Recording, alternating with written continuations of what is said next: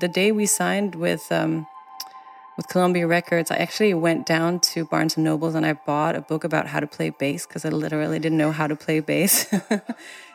we were a little confused about how we were kind of people were talking about this is the new, you know, white stripes and then the next big thing and in a, in lots lots of ways we felt very inexperienced. So it was a strange um, juxtaposition of feelings. That was Sharin Foo, and this is Nordic Portraits.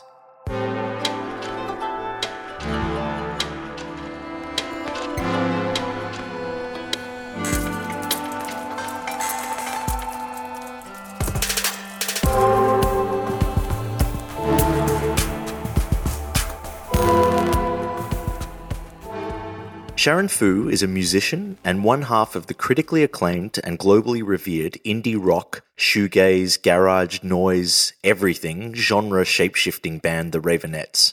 In the early 2000s, Sharin and her bandmate Sune conquered the US and beyond, and have been touring and releasing albums regularly ever since, making them one of Denmark's most successful musical exports to date. Sharon, thanks for joining me today.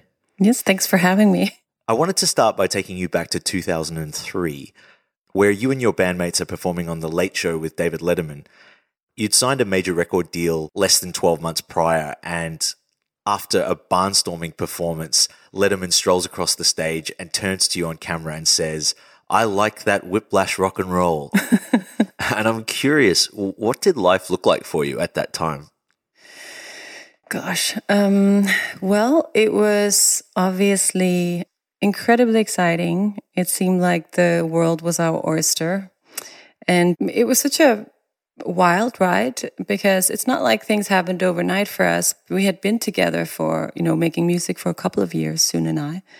When, I think we played our first show in 1999, and this is like pre becoming the Raveonettes as the duo, the two of us. We had another friend from Copenhagen that was part of an initial band. And so it was kind of like before we became the Raveonettes. But so we had worked um, sort of very focused and we were very ambitious about wanting to get abroad and try to aim for an international audience. And but then suddenly things happened kind of overnight, I suppose. Um, 2002, we released our first EP, Whip in Denmark through Crunchy Frog, which is a label out of Denmark that is still around.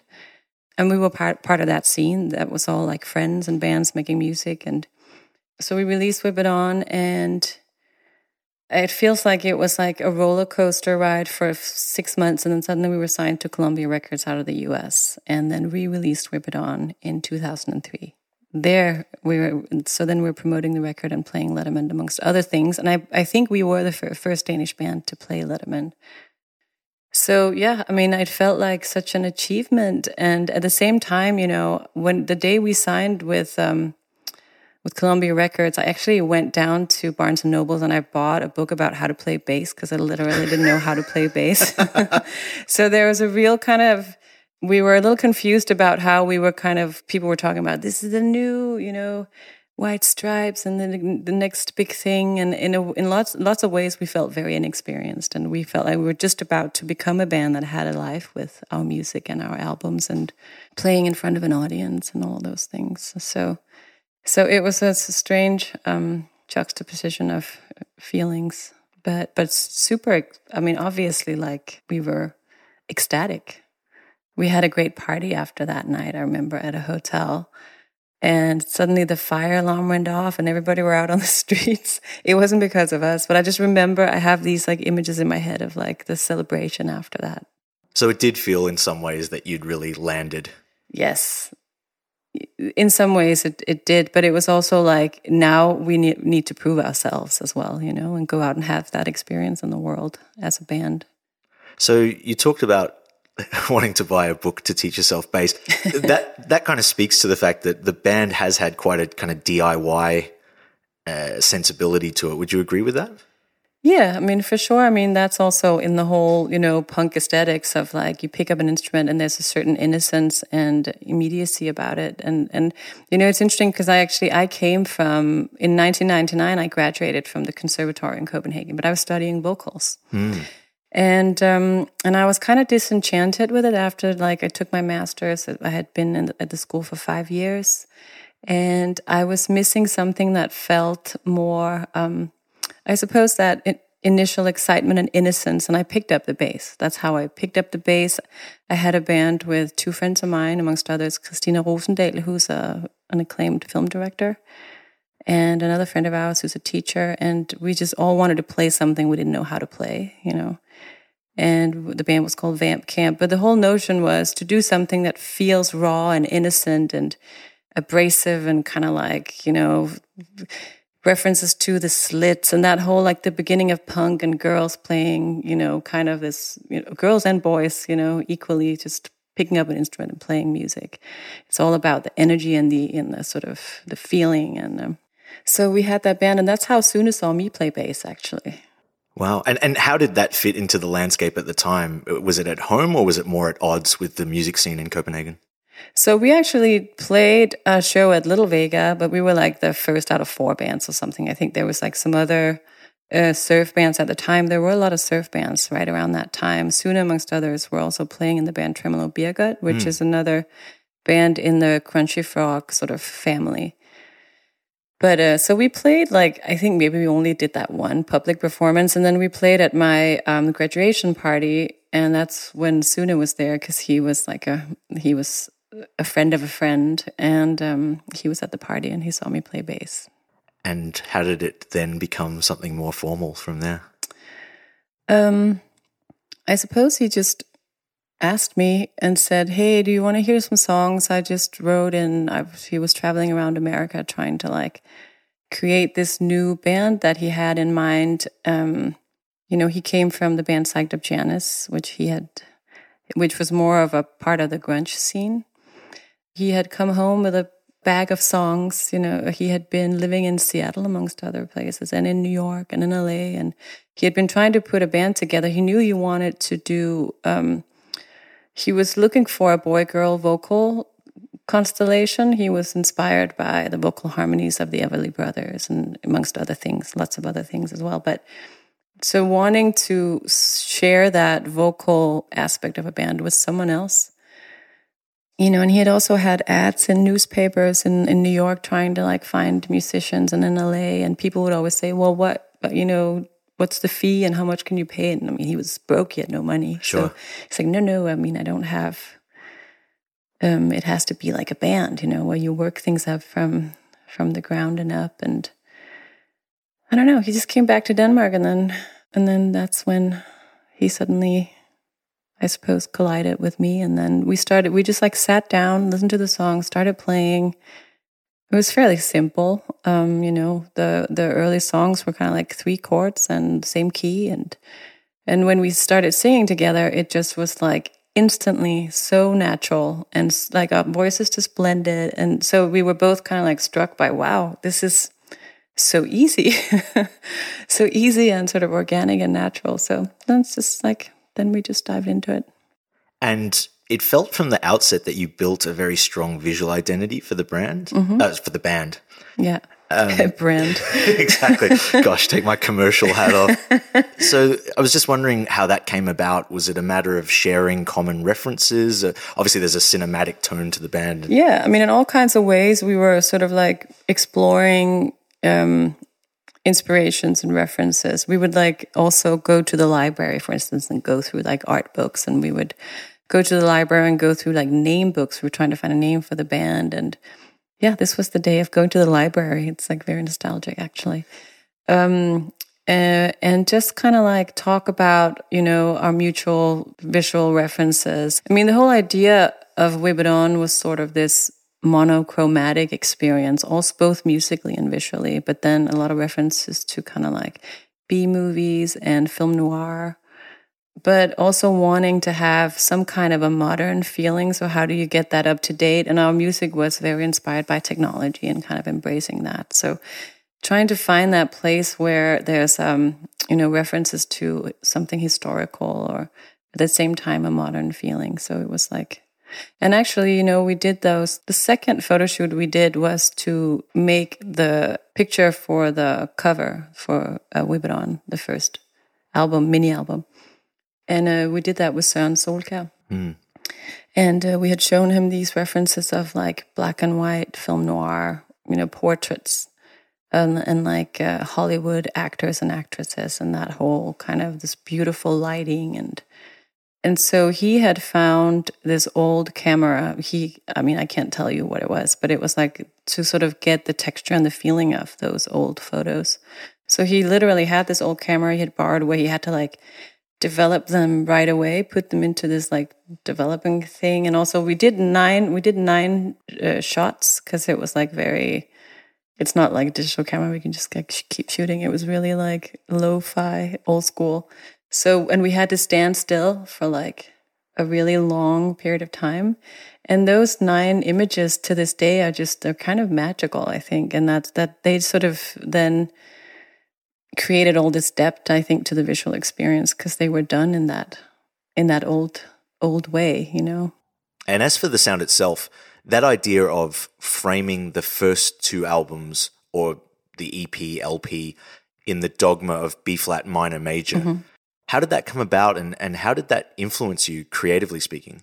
Well, I mean, I suppose it was something Sune had already embarked on when he was sort of starting out um, writing for the album. He was kind of putting up these, um, yeah, these dogmas that were meant as an inspiration and also meant as a way to kind of like tune in on a sound. You're trying to like find your sound basically because it was a new band. You know, he came from Psyched Up Janus, which was coming from the whole grunge scene, and then he's trying to like create something that sounds different and new and he had these this vision and, and and I think it just it really did become like very inspiring in the creative process and, and I think oftentimes it is you know if you if you set some some constraints which are not constraints are really meant to be an inspiration in the creative process of like to write songs in the same key in the same three chords and it was also things like no hi hat, no ride cymbal. All the kind of high end sounds, percussive sounds, had to come from something else. So, like real sounds. So, it would be chains and bells and banging metal. And so, trying to like just create a different texture, just to kind of co- like create something that sounds unique. So, you're trying to find that, you know, unique differentiator. How did you differentiate yourself and create something that sounds different? Um, and then we, the whole point initially was to do the B flat minor album and then the B flat major album and then release those as kind of like a full, you know, piece. But then we got signed by Columbia Records after releasing the B flat minor and then they wanted us to release a full length album. And then so also then life happens and things kind of take a different turn. But it was still the second album, Chain Gang of Love, was then in B flat major. Right. Mm-hmm. Yeah. And just on a practical level, what was the experience like being obviously with Crunchy Frog, a local small scale record company, mm-hmm. to then suddenly being presumably chased and hunted by a lot of record labels. Uh, can you explain a little bit what that process was like? Yeah, I mean, it was pretty mad actually. Um, well, this is what happened is um, we we loved being on Crunchy Frog. It was like a family, you know, and they still are. And um, and it was like bands like Junior Senior and Tremolo Beergut and um, and Toth, which is like um, Jebo's band that he he's the one who sort of started the label with his with his brother and and his his wife um, and um, so it was like it was like a family. And um, but then things happened. I, we didn't really have much time to kind of like just hang out with the family because it was literally like we this is what happened. We we went to spot to play maybe our fifth show all together as a band. Spot being a smaller festival in aarhus. Spot being like an industry festival in aarhus. And i remember the previous year um, mew had just gotten signed to a british label one of the major labels. I don't remember which one but for us it was kind of like all right this is like where you can get discovered you know? Yeah. And we sort of felt like our music would really resonate outside of Denmark somehow because it was, you know, we had actually released Pribadon not to that much critical acclaim in Denmark. It was kind of like, I think people were also having a hard time adjusting to the change from Psyched Up Janus because Sune had that legacy in Denmark. So there was a little bit of like, we're not ready for this.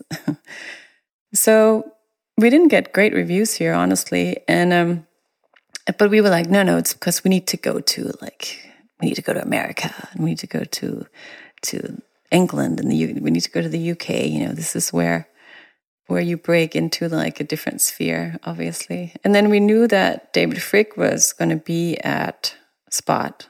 We were very like determined and as a matter of fact, our agent at the time, he couldn't get us a spot on spot. Like he couldn't get us a slot there. Yeah. So we changed agents and we literally were like saying, asking an agent, if you can get us on spot, we'll, we'll, you know, work with you. So we found someone who could get us on that festival. And, um, and then, um, David Fricke was in the audience when we played our fifth show or whatever.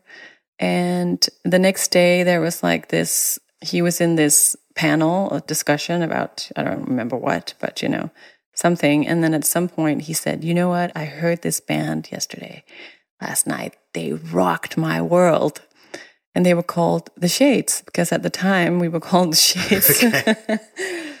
we had actually changed our name officially to the Raveonettes, but when the program was printed, we were still the Shades. We kind of had different names. The Girl on Death Row at, a, at some period of time it's like this band, The Shades, and he just kept talking and went on and on about this band that he just thought was like, you know, and he made a lot of references to like, you know, things that were happening in that whole, you know, the new sort of garage rock punk scene that was happening in New York with the Strokes and obviously the White Stripes from Detroit and the, The Hives Yeah from. Sweden and the Yeah Yeahs and the, Li- the Liars. And there was just like a whole like scene happening at the time, you know. And um, he's like, but they're like, they're so much more melodic and da, da, da, and they write great songs. And I think then within a few months, uh, we, it just kind of like we took that momentum to another level. We played at CBGB's, was the first place we played outside of Denmark.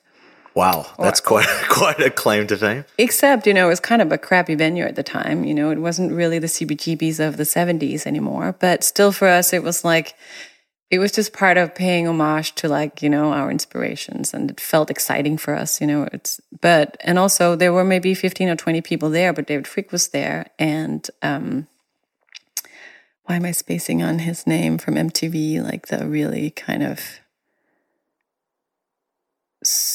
high profile MTV Carson presenter. Daly.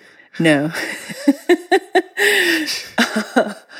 but the two of them and David Fricke wrote this like just, you know, radiant, like super excited review on rollingstone.com. And then the guy that I'm now spacing on his name wrote this also, you know, glorious review on um it must have been MTV something and, and that and then suddenly we had like eight, I think we had 18 labels kind of chasing us at the time and then we were just like flown around the world and wined and dined and and then finally we signed with Columbia Records. I think we signed with Columbia Records at the end of that year and in May was the spot so like maybe like 4 months or something of kind of craziness. And what do those meetings look like? Is it just seeing if the chemistry is right, or trying to find out whether who can give you the best deal, or how did you end up landing with Columbia? Well, I mean, initially what happened was things like, all right, we'll fly you to New York. We want to see you play, right? So they wanted to see us play, for instance. So the Columbia Records, for, for instance, they flew us to New York. They put us up in a fancy hotel with like fabulous dinners. And so they're trying to kind of woo you at the same time as you're trying to woo them. so it's like this you know, courting each other, but you're also kind of checking each other out and going like, is this going to be a good relationship? Can we work out? Like, is there chemistry? And so then they set up this, I suppose we played in some production rehearsal space and they all came down, you know, Donny Ienner, the head of Columbia Records with all his like, whatever. He always had these guys that looked like they were from the mafia. And like, we, we were quite sort of fascinated by that whole, like that feeling of like power and, And then we also were talking to with a lot of British labels, amongst others. This I remember this girl from BMG. I remember, and they basically sent her over to just like hang out with us. And she flew she flew from New York to LA with us and hung out at the hotel and was just like. So it just becomes I don't know how I don't know that it still works like that, but that's and we were kind of I think one of the last baby bands to really get what they call a major label deal you know, we signed a contract for $2 million without really having done anything. And we never really became the next big thing, you know, ultimately. But, but it was uh, it was it's crazy. It was fun, but it also at a certain point it's like, well, I mean, it's just like this alternate reality, this like weird suspended space. We just want to like release records and tour and play and like have a conversation with our fans, and you know, it just felt like um, we also we just really wanted to make a decision, and ultimately it was like Columbia Records. I know. I don't know. I, th- I think they just came on really strong, and and we literally had another label calling our manage- management, our manager Scott Cohen, who like at the time, like we were just about to sign. They're like, "We don't care. We'll pay more. Don't sign." So it was just this. It's just this frantic thing that happens when they. It's like a whatever crazy feedback loop of like labels. Just like it becomes a competition. I think. So what does it feel like on the day that you sign to the label, did you suddenly feel a sense of responsibility or relief that, okay, we can actually go out and show what we're made of now?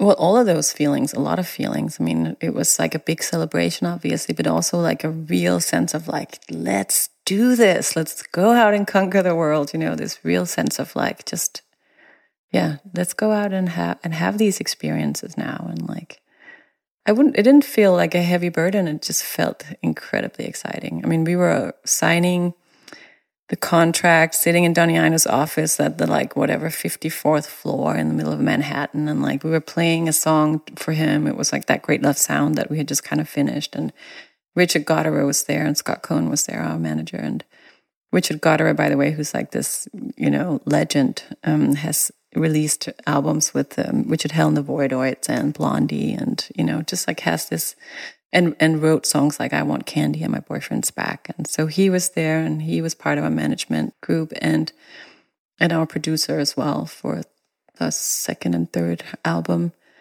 And we were playing on this guitar that said, you know, love you, Donny, XX Bob Dylan. so we were playing on Bob Dylan's acoustic guitar. It just felt like suddenly, you know, I suppose like a real sense of, yeah, being like suddenly taking this little project we had into like this other stratosphere, like, you know, being label mates with Bob Dylan. I mean, how crazy is that?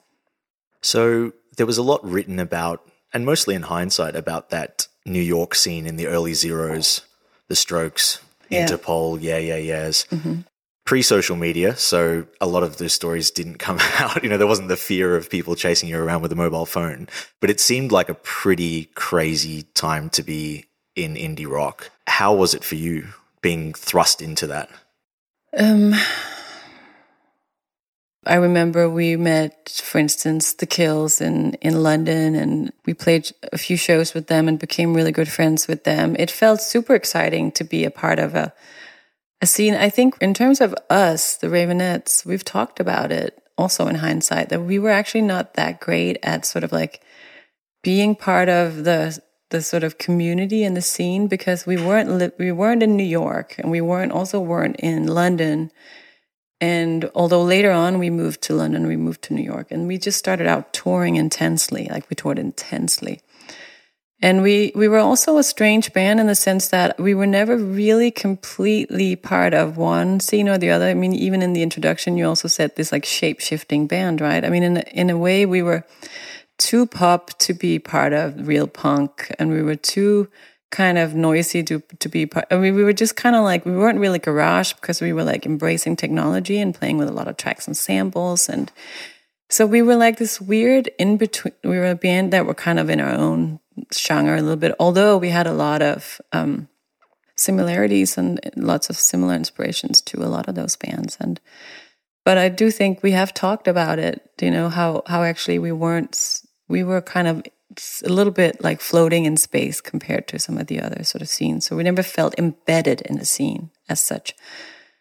Maybe had we just had we been in Copenhagen, we might have felt more embedded in the scene. But we also left Copenhagen, you know, and and also, like, for instance, we were also very embraced by the kind of psychedelic rock scene, which was like the Brian Jonestown Massacre, the Warlocks, um, BRMC, which kind of comes from that scene as well, which was much more of like the West Coast of, you know, the US West Coast scene. And so we were kind of like both had sort of, we were invested in that. We were invested in the New York scene. I mean, we opened for the Strokes on a big tour in the US and, and so there, so it's like, and we the first tour we did in, in America was opening for Interpol, and they they you know were big fans of our first album, and so there's like, and actually I remember the Warlocks they did half that tour and we did the other half tour, you know, so it's like, so there is of course this scene of bands that are like you know appreciating each other and supporting each other, and and and then and we have had you know a lot of it was a lot of fun nights and parties. And obviously you know the tour with interpol for instance like incredibly decadent and kind of wild. And we was just like thrust into this rock and roll extravaganza i would say. Does it get dark? Yeah. It does. I mean and in a lot of ways you know it's like i don't know. It's like what they say that youth is wasted on the on the young, right? In a in a sense, it's like, you know, we were 26, 27 at the time, uh, which we weren't like super young, but we weren't. We also we were still in our twenties, and and um, and it was like this. We were on this high of like, you know, this is it. We're in it. It's happening. Like this. It was super rock and roll, you know. Suddenly being able to travel the world and play music and have like big sold out crowds and like this it was it was very celebratory at first and then i would say it became darker later on when it was more of like it became more of like trying to then survive it somehow. The then what happens which becomes like the monotony of like touring for instance and being able to go on stage every night for like you know nine ten days in a row and you're touring constantly. I mean a us tour would be seven weeks or something and straight on to a British tour that's like three weeks. And it was just going from tour to tour, basically. I think we toured America those first years like three times or something every year. And we played maybe like 250 shows a year. And at a certain point, it's like, okay, I'm feeling a little frazzled. And, um, at that point, it's not celebration anymore. It's not like, let's. It's almost more self medication. Or... Things like that, yeah. And also just being able to like go on stage and and perform what we felt like we should perform, which was like this like sense of, you know, intensity and punk rock and, you know, this high energy. And in a way, it's like it, it definitely became much more how do you create a high energy show when you're coming from a kind of a low energy place? And, mm. you know, and obviously it wasn't like a super healthy lifestyle. And so it's just like, um, you know, managing that became a little darker, but that was a little bit later on. I would say at first it was really kind of fun. It's pretty fun. It's pretty wild. Do you think as well that, I mean, obviously you reference or have referenced in interviews the inspiration from the likes of the Velvet Underground, for mm-hmm. example. Mm-hmm. So you suddenly are stepping up in some ways into their shoes, you know, into the more popular scene. And they obviously have a history with drugs and, you know, a notoriety and so forth. I mean, do you feel in some ways that that that's just part and parcel with retracing their footsteps, or did it feel like it was helping the creative process, or? um, because there's a romanticism involved. For sure, yeah, yeah. Um, I think it is part of a lot of people's experience with when you are working within creation and creativity and I think you are all the time kind of exploring boundaries in a lot of ways. So it's like and sometimes, like for instance, when you're dealing with, you know, being in a in a music scene in that community, I mean, it just unless you're in a scene that specifically takes um, a stand and makes a stand to kind of like, you know, if you're, I mean, I think oftentimes there's then a reaction to it, and it'll be like a no drugs reaction, for instance, or I mean, if you look at a scene like the punk scene in the 70s, you know, in a way it was like the way women were part of that scene and being very sexualized initially it, then there's like the no wave scene that kind of like takes a lot of um, they, they want to distance themselves from that and, bec- and have much more of a kind of empowered place uh, coming from a much more empowered place. And i just think it kind of it becomes reactions to whatever is is happening at the time. I think i don't know if i'm answering your question. I'm just kind of oh, like um, thinking about what I mean, yes, there's definitely I do think there was definitely initially like this romantic notion of like, yeah, sex, drugs, rock and roll, you know, and which is and at a certain point it becomes a little bit like maybe cliche and then you're like, well, it doesn't I mean, what is it doesn't have to be sex, drugs, rock and roll. What is really radical? It's also very radical to take good care of yourself and So it just it, you just go through different phases, I suppose, also in the creative process and your age and all kinds of things. Initially, there was a sense of let's go off the deep end and explore like where we can go with this.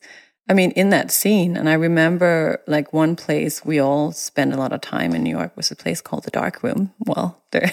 Apt. yep. Um, and literally, it was the dark room, but then it wasn't just the dark room; it was like the basement of the dark room, you know. And it just kind of says a lot about what was going on in the on the Lower East Side in like 2002 and 2003 and 2004, which was this whole scene, you know. And um, it was there was a lot of nights spent there. Um, it was dark, but it was also experimenting and exploring, like um, yeah, what what does that mean? Like darkness and like being kind of very testing some boundaries and what that means and how that can that inspire your.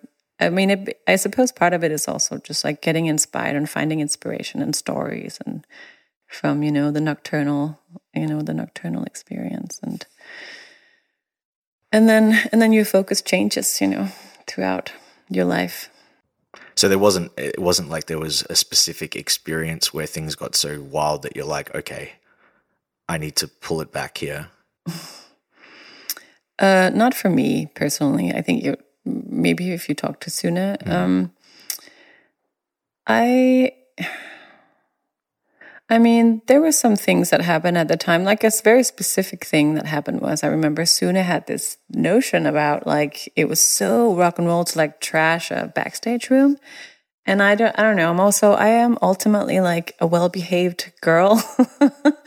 and I'm also so I'm always very concerned with other people's well-being. It's like just part of like my natural like nature, my nature, I suppose you know and i just felt so bad for those people that had to like clean it up. Also i was concerned about our reputation. I'm like they're not going to want to have us back. So let's just like think about our career you know as a long-term career. So with our manager and, and i we had Sune signed this contract that he wouldn't trash any more backstage rooms. Because I was like, this is ridiculous. This is just like some ridiculous notion of what's rock and roll. I actually think it's much more like radical in rock and roll to be, you know, um, a kind person, you know, and and it, it really is at a certain point because you think that that's what's rock and roll, but ultimately, if you're in it for the long haul and you want to be sustainable, you have to treat people nice and you have to have good conversation with the people that are ultimately providing for your career as well, which is the venues, the promoters, the festivals, the people that are part of that scene you know they're ultimately not going to want to deal with you especially if you're if you never make it i mean obviously if you're a superstar there's like no limits to what you can do and your behavior but that's not what we were. So i mean ultimately you have to also function. So that was one thing that happened. Um yeah I'm, I'm sure i have lots of other examples. Oh yeah there was one night the last night of the Strokes tour that we did in America, um, we were we wanted to celebrate. We were having fun. Like we ended up like hanging out at the Strokes hotel. They were always staying at these fabulous hotels, right? And we were staying in the cheap hotels in town. and we would we would have after parties at their hotels. And we were in uh, one of the guys' I think it was Albert's room, and we just like took all the booze from his minibar and we poured it into like the thing that you're supposed to put like ice in, the ice bucket, and we just put all the everything that was in there, everything, and just made this co- like cocktail, and then we all just drank from it, like it was like this, you know, we were drinking to this tour and like celebrating and like and um and we just got so drunk. And then there was like, um, it was lobby call, right? Or bus call, they call it bus call. We were supposed to like leave and basically drive for like 10, 11 hours to this next town where we were then starting our own um, headline tour. But this like first place we were playing was, it was kind of far, but some, you know, we were on tour. We weren't paying attention. Like what, 10, 10 hours? We didn't know. We were supposed to be at like, this bus call at 3 a.m. or something, right? And um and we missed bus call. We didn't show up for bus call, and it was me and Sune and our drummer Jakob, right? And um and hanging out with those guys. I by the way, I have some great um Polaroid photos from that night. um and then ultimately, you know, he the our tour manager called us, and we of course just like ignored. The, we didn't, you know, we just weren't paying attention. We weren't trying to be like good citizens or a good like band of people at that time. We were just having fun. And ultimately, what happened was that the tour manager was just like, you know what, we're just gonna leave them. Which I don't know how he thought that that was a good idea. He basically left the band. Like he's also, by the way, he's I mean, we are basically the ones that gave him a job, right? So yeah, it's a conflicted uh, position to be in. So he he left, and we woke up. We like just like spend the night in Albert's room, like sleeping on couches and whatever, all of us. And um, we wake up the next day and we're like, all right, well, I suppose you know. And then suddenly, like reality kind of hits, and you're like, I guess we have a tour that starts today and like kind of far away, and we were trying to figure out like flights and trains and boats and you know whatever. There was just like no way of getting there. And ultimately like we found this like fan from the night before that would drive us there in his car. It turned out his car had no seats in the back. So we were like sitting on this in this car with like no seats on the floor. And it smelled so bad like alcohol in that car. And we were just so hungover. And we actually made it to the show, but we made it kind of late. This is not something I'm proud of, by the way. This is like one of those stories where I'm like, it seems so ridiculous now, but we had to ask the, they, they actually ended up asking the opening band to play two shows. So two sets. they played the same set twice. And then we like came running in, which by the way was a band called, a band called the Rogers Sisters, which I still to this day think is like a really great band. So you mentioned that things then get a little bit dark and obviously you you have to just negotiate this very surreal lifestyle of touring nonstop. Mm-hmm.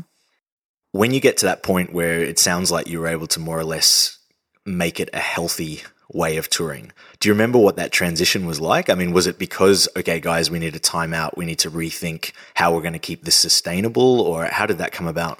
I definitely think that it was like a slow progression of like having some experiences that things happen. Like we we started out, we ended up having suddenly some really serious financial problems, which seemed so crazy to us because we had we signed a contract for two million dollars. Like what? We wait, that makes no sense. Not like we had bought a house or anything.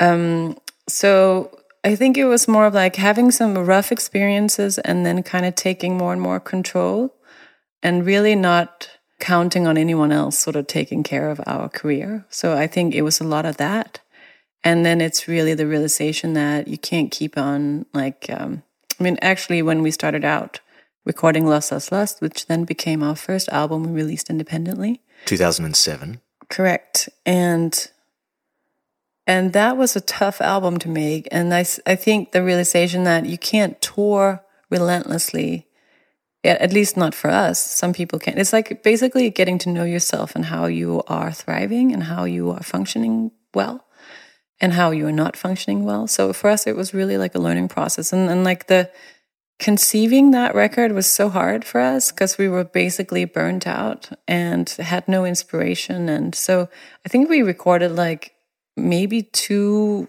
albums worth of material that was just kind of like thrown out, you know, and we we just dumped it because it just wasn't right and it wasn't good enough or or whatever. It just wasn't right. And then it was actually that we packed a van with equipment and drove from New York. We were living in New York at the time, drove over to Walla Walla, Washington, which is like on the West Coast. And we were um, putting all our equipment up in this winery to try and like see if something happened there and like being in nature. And I was like, yeah, this is not working out for us.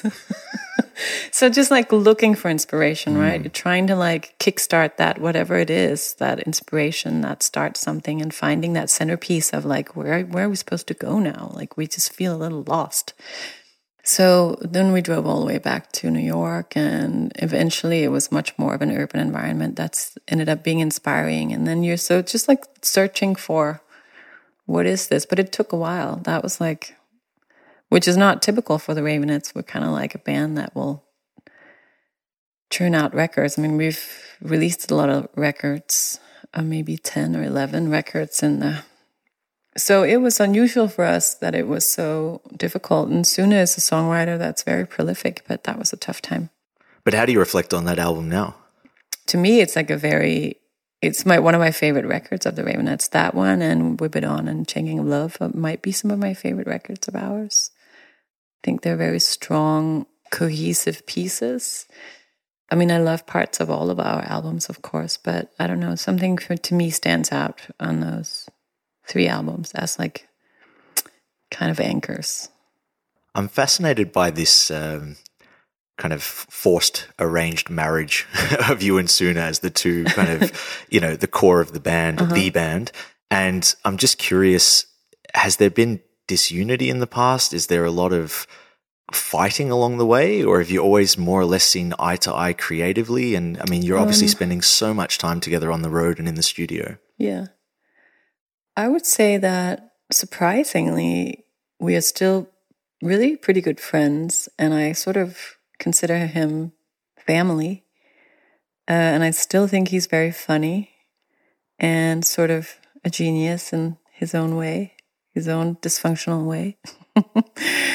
um, no, I love Sune, and and I think that's and but yeah, we've had we've had like periods of time during our career where we really didn't see eye to eye. I almost wish we had fought more. I always almost wish we had been a little bit more confrontational with each other. I think we've had a tendency of like we're kind of like maybe both a little bit having problems with confrontation and being um what do you call it when you're um passive aggressive? Well, there's that as well.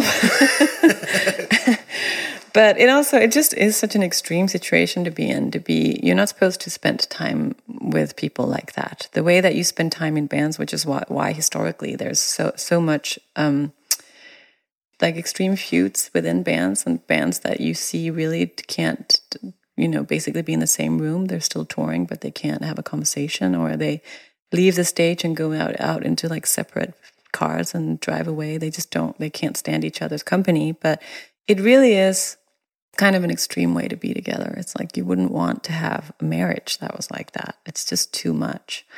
Because ultimately, you know, if you're on a tour bus and you have a day room and everybody has to shower in the same room and you're sleeping in the same like little close, you know, contained space of a bus and you're having to go on stage every night and and ultimately there's also a little bit of that feeling of like imposter syndrome that everybody feels, which is like what? You're just like going on stage and doing the same thing again and and like you would which is totally fine to me. I actually am fine with that. But like there's like those experiences where each other where you see kind of the worst sides and parts of each other and being in interviews, you're sitting, Sune and I sitting next to each other, and I'm like, "What? What are you saying? It makes no sense. It's like a ridiculous thing to say." And he'll feel the same way about me because you just you're constantly like experiencing each other in this meta state, you know, and that's it's somehow like it wasn't always a healthy experience, especially if we weren't like in a good place individually or together. I mean, there were periods of time when we couldn't, we literally wouldn't look each other in the eyes when we were playing concerts. Those were the bad periods when you sort of like can't, sort of can't deal with the other person. And there's no like, because I mean, you want to have that communication, right? When you're on stage, to be able to sort of support each other and have some kind of communication going. But yeah, there were times when we just would just, I, I can't look at you, you know, thing. Do you think you've established coping mechanisms now, or, you know, now that you're so much more mature, both of you? Yeah, for sure. Yeah, but we also know like what's not good for us. Like we we also came to a point in our career where we were like, we just are not, we don't function well like touring constantly. It's just not for us. And then if that's like gets in the way of our career, we just you have to fi- figure out a way to balance your life so that you have you find your way of doing it. Obviously. Um, it just was like, yeah, we, we can't do seven weeks touring. It just doesn't. Sune can't sleep on a bus, and if he doesn't, if you don't sleep, then this is this is our toolbox, and we just have to figure out how we function well. And we we figured out that we're much better at doing like shorter tours or like go. We ended up also just doing much more of like East Coast, West Coast, and not like go all through America. Like, um, also, you know, I became a mother in 2008, which was right after uh, Lust Lust Lust was released, and so that also changed things and changed changed things also in in a way that Sune was happy about because he's not someone who loves touring at all. I suppose we've always enjoyed the actual like the creative process of making the record and being in the studio and recording and like that kind of like the initial creative part of it is probably where we both I think feel more like that's the inspiring part of it. I mean, not that I, I love playing shows as well, but it's like the lifestyle surrounding it can be kind of tough. Mm. And music aside, how has motherhood been as an experience, and and how has it changed you? Um, yeah, you know, I was thinking about it the other day. The beginning, the early stages of motherhood, where, you know, for instance, we started touring again when my daughter was three months old. And I remember feeling I'm definitely very confused about like my identity at the time as like being a mother and then the the rock like Raveonettes and it wasn't like completely embraced by by the band. I would say I wish that maybe it had been embraced a little bit more, but I think for Sune at the time it was kind of hard to sort of wrap his head around this notion that there was like this whole notion of motherhood and and so he would say things like, don't talk about, don't talk about, you know, that whole experience when we're doing interviews. I'm like, why not? This is like my experience. It's super interesting. Come on, that's actually interesting to me. It's like, how, how do you do that? How do you play in a rock band and tour and have a child? And like, how do you make it all like sort of, to me, that was, I thought it was fascinating. But, um, but yeah, it was a little confusing at first, but I was, I mean, to me, it was like, I, it's one of the most profound experiences in my life is becoming a parent and I wish I'd had more people to share that experience with, I suppose. Like I didn't have a lot of I actually had, no sort of female colleagues that I could really bounce off of and have those conversations about like a shared experience or like yeah, I wish I'd had more people around me that had that experience as well. I didn't I sort of had to figure it all out by myself and do you put a lot of that down to the fact that you were in LA? Mm, I haven't thought about that, but I suppose it would, it would. I wouldn't have had anyone to, you know, there wouldn't have been anyone in Denmark having that experience. No one was touring internationally like that with a child. I mean, they they would be touring on the weekends here in Denmark, but not like. I mean, I was touring so much, like nonstop, right? So I mean, I've I've always looked looked at a band like Sonic Youth. They always brought out Coco, which is Thurston and Kim's daughter, out mm. on tour. But they were also a couple in a band, you know. So it's like that's a different way of embracing that experience. So I did feel a little bit alienated, I would say, from the band at the time. And Sune and I are the band, but at the time, I think we had two or three people playing with us. So there's there was definitely like the gang, and then I was a little bit more um, having a little bit more of an outside experience throughout those first initial years. When Molly was two, I stopped bringing her out on tour with me that much. Then, of course, it was a different experience of like, but then still a little compartmentalized. It was a little strange. I did feel a little bit of like, you know, I'm out on tour, I'm like whatever in quote a rock star or whatever you know in this rock star world. And then uh, coming home and being like a suburban housewife ultimately you know in la so it was a little compartmentalized. I was having some like issues definitely trying to balance it all. Has it changed you creatively speaking? Yeah i would say so. I mean it's hard to know how things would have been different if it weren't the way that things are, which is, um, I think it's a common experience for a lot of parents. It's like you become very focused about your time and you become very efficient and you become very kind of like, which is actually, I thought was good for the creative process. It's actually being very sort of determined and focused with your time. And also being uh, very appreciative of that time you then have to be creative and like make it count. Mm-hmm. So rather than like having 24 hours at your disposal, it's like this is what you have. And then, which is also the challenge then, because sometimes it can be difficult to do that deep work because you're like constantly being pulled out of it. Yeah. And also what it does to you existentially, of course, you know, to, to have the responsibility for another human being. And like, I think that always will force you to kind of deal with some of your own stuff so that you can get that out of the way and you don't have to like pass that on to your children. I think that's like so in that sense it's a good you're kind of forced to do a lot of deep work ultimately. So in that sense, yeah. Have you um, taken time to kind of reflect on your own childhood as a result of, of becoming a mother? Yeah, um, yeah, for sure, very much in lots of different ways.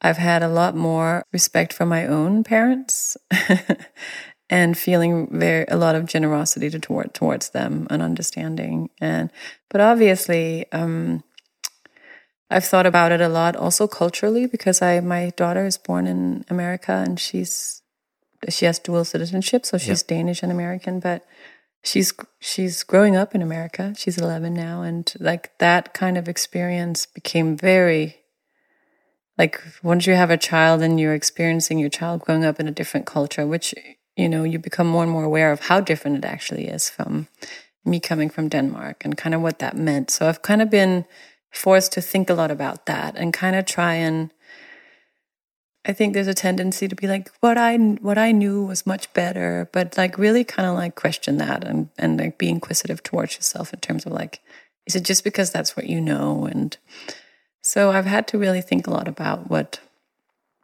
you know values and what feels meaningful to me and the different sort of ways that life is in Denmark and in America. Because you also grew up, am I right in understanding you grew up in more of a community setting in in uh, middle middle of Jutland? True. I I did grow up in I mean yeah, it was like you know, it was actually sort of a community of people coming from Copenhagen and the suburbs of Copenhagen move into Jutland to be closer to nature.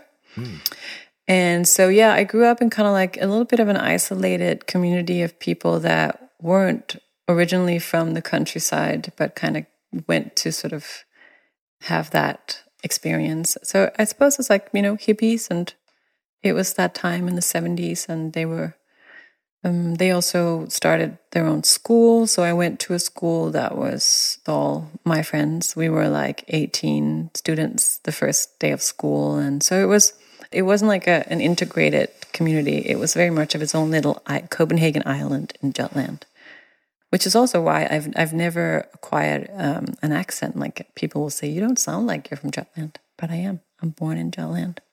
Wow. And are your parents still there?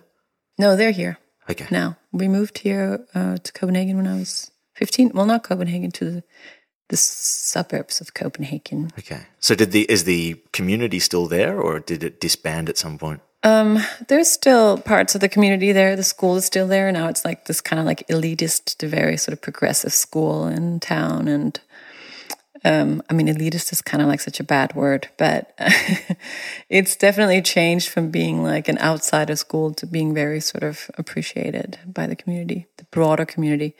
But my family is more embedded over here now, I would say, which is where they originally came from. Birkerød, Allerød. Lovely areas outside of Copenhagen. Yep. So you have actually had quite a nomadic existence in some ways when you look across the spectrum of your full life. I mean, it, can you put your finger on a place that feels truly home to you?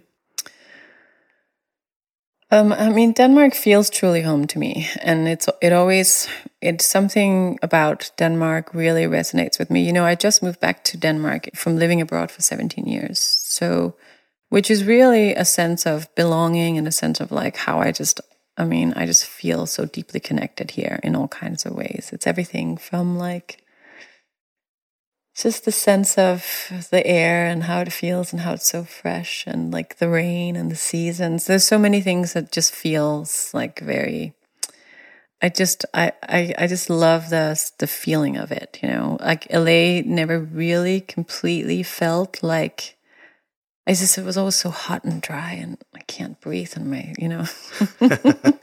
I also love LA. I mean I I I- I would say that I've always been kind of a traveler and I've been always very interested in different cultures and different experiences and like diversity and um you know I'm a quarter Chinese. I've been to China a lot in Asia and I have that you know. So I've always been curious about the the big perspective in that sense. But Denmark is is I feel I feel very connected here What have your experiences in China been like?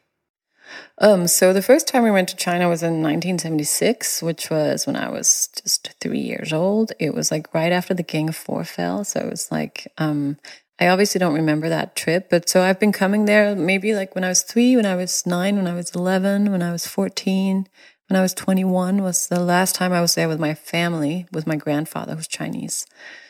I mean, it was a really authentic experience. It wasn't an experience of coming home because to me it's like very exotic, but it was a lot of things that I that I that felt familiar to me because of my grandfather and the way that he's brought obviously that um, the sense, the feeling of a Chinese experience with him in all kinds of ways. He was he opened the first Chinese restaurant in Copenhagen. I would come there all throughout my childhood, so the, the tastes and the smells and the you know so there was a lot of things that felt familiar to me. Like even we've toured with the Raveonettes in china as well. And when i smell like certain smells i'm like i'm completely like taken back to like my childhood experience. So there's a lot of things that i recognize and i loved seeing my grandfather there because he was a different a little bit of a different person like a fish in the water. And like he wasn't always feeling completely at home here in denmark. And he always spoke with a very thick accent and I really appreciate that he that he did that. Like he would invite us to China and we would stay in his little village way out in the countryside of, of Hainan, the island eh, where he grew up and spent maybe, you know, four weeks, six weeks. So it's like you really get to have like a deep experience with it. And and I really appreciate also just having that experience of coming from Denmark, which is such a sheltered, privileged place to come from, to sort of experience poverty and on a whole other level, and just a, just such a different cultural experience. I think it was a it was a, it was an important perspective for me. And it was very educational. Yeah. Mm. You've had other pursuits outside of music, um, such as I know you had a pop up store in LA, yeah, where you were selling goods from Danish designers and artists. Is that right? Yeah, it was. Mm-hmm. It was a place called Hurra, which is you know hooray in Danish. Hurra. Um, I suppose I've always been very interested in like and inspired by you know the arts overall and like design and aesthetics and uh, you know visual arts and architecture and i just i always think it's it's so much more inspiring if you be, when you become like um, when you go across disciplines you know the mm. what do you call that in english multidisciplinary, multidisciplinary you know, and literature and the poets, and um, I think it's just it it just opens up a whole new sort of. Um, it can become very if you're just hanging out with musicians, it's a little, little bit one dimensional, and I suppose I was also looking for at the time a little bit of a a way to feel more connected with Los Angeles and feel more like contributing to it somehow or being part of the pulse of the city. I think I was feeling a little alienated. I would always be like touring and then come home and be a little isolated. So I, I was like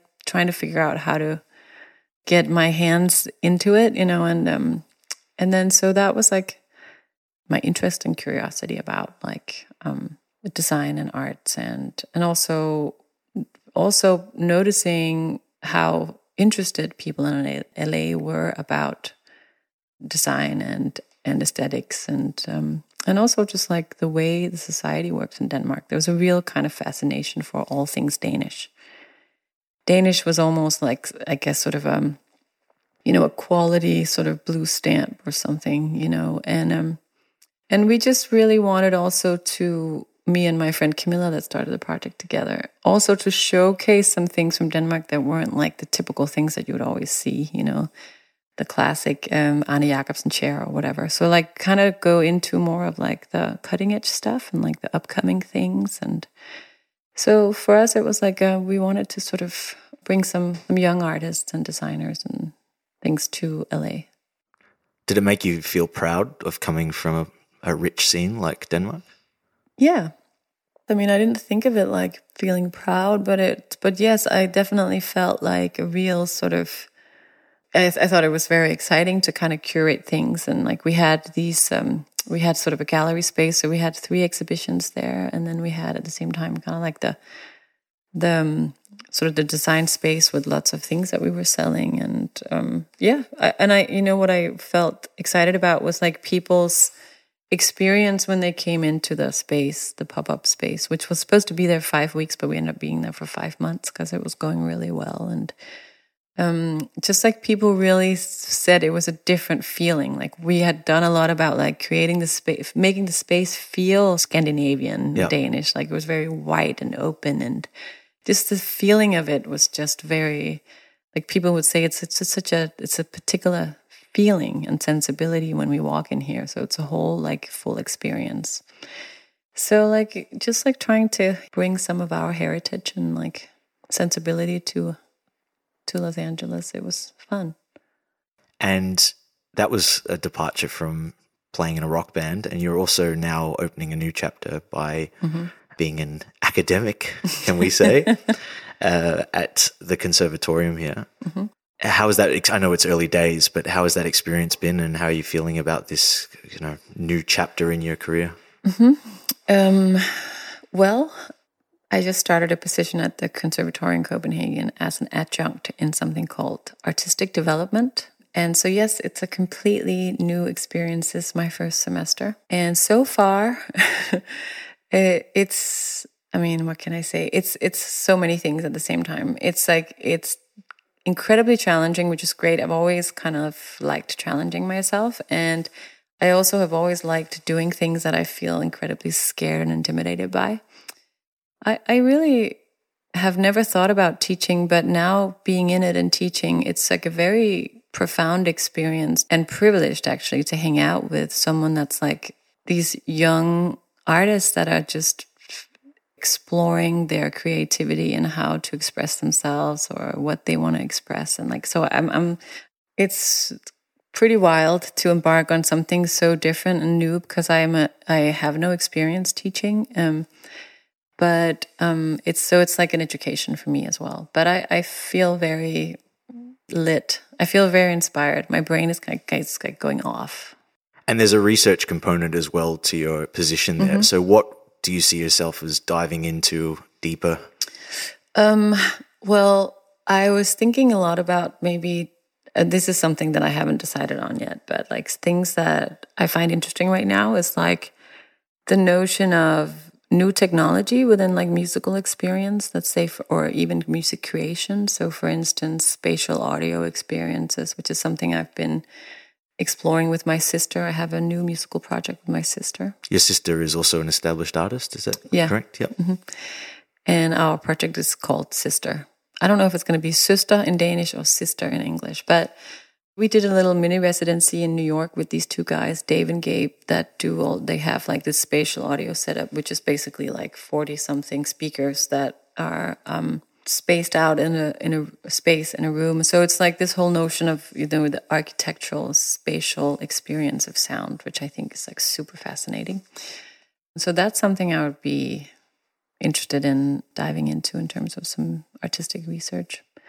You know, I've been also curious to do much more of like collaborations with the different artistic educations in Copenhagen. Let's say, for instance, like the Art Academy, the Architect School, the I don't know what's called in, what it's called in English, but basically the theater school. So like that would be like all the actors and the the classical conservatory, like just like the notion of um, of doing more, more, much more of like sort of interdisciplinary work, which mm. I think that could be an interesting study as well. Like like some of the classes I do are all this. It's kind of like these feedback classes where they, you do like, and it's very peer based learning where you sort of so the students will present their work and they will give feedback, you know. And I think it could be super interesting to do a class like that with people coming from different parts of those creative educations and see what that does in terms of like, you know, critiquing on each other's work. And yeah, it could kind of be kind of like hugely inspirational to dive into each other's kind of artistic approach. We'd love to see a lot more collaborations like that. Final question for you, Sharin. Mm-hmm. You mentioned that having Molly made you think a little more existentially about things, and you've obviously now been in music for 20 years and are part of a very established band. Have you spent much time thinking about what you'd like your legacy to be, both as a, as a person and also as a musician? Um, you know, I haven't spent much time thinking about that, but very recently with the Raveonettes, I mean, Toussoun and I are talking right now about if we should um, embark on like making a documentary and kind of do some storytelling about the history of the Raveonettes, because I think um, because we weren't really embedded in a scene per se, which you know, so I don't know. I feel like I would kind of like to tell a story. It was kind of a unique story from a Danish band to have that experience. I think it was a very unique experience.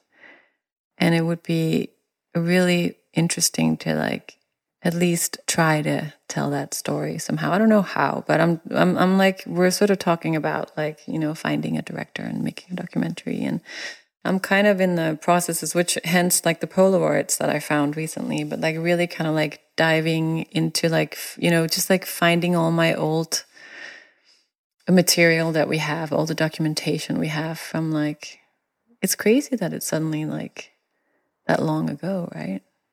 It's decades ago. So yeah, I suppose I'm I'm much more sort of reflective on like, wow, that was kind of wild experience. Be interesting to like find a way to like tell it. I, I would like to think that that we've already sort of inspired the music scene in Denmark to think a little bit outside of Denmark. I think we were kind of part of starting that as well. This notion that, yeah, man, we can go out and conquer the world and have these international experiences. It wasn't really, it didn't really exist that much before us and Mew and then Junior Senior before, you know, it was like the suddenly bands were kind of like, having international acclaim and also you know because if you look at a band like or a country like sweden they have much more experience within that so it's like a music an industry around music that sort of has much more of experience with that and a culture with that you know and i think in denmark we haven't had that so that could be maybe something that i think we've already been part of paving the way well, when you did return to the Late Show in 2008, at the end of your performance, Letterman did say, I want to move to Copenhagen. Let's all move to Copenhagen. That's right. So I would argue that you did uh, pave the way in casting a light on the Danish music scene abroad. Yours is a really remarkable story, Sharin, and uh, I really appreciate you taking the time to, to share it with us today. Yeah, thanks.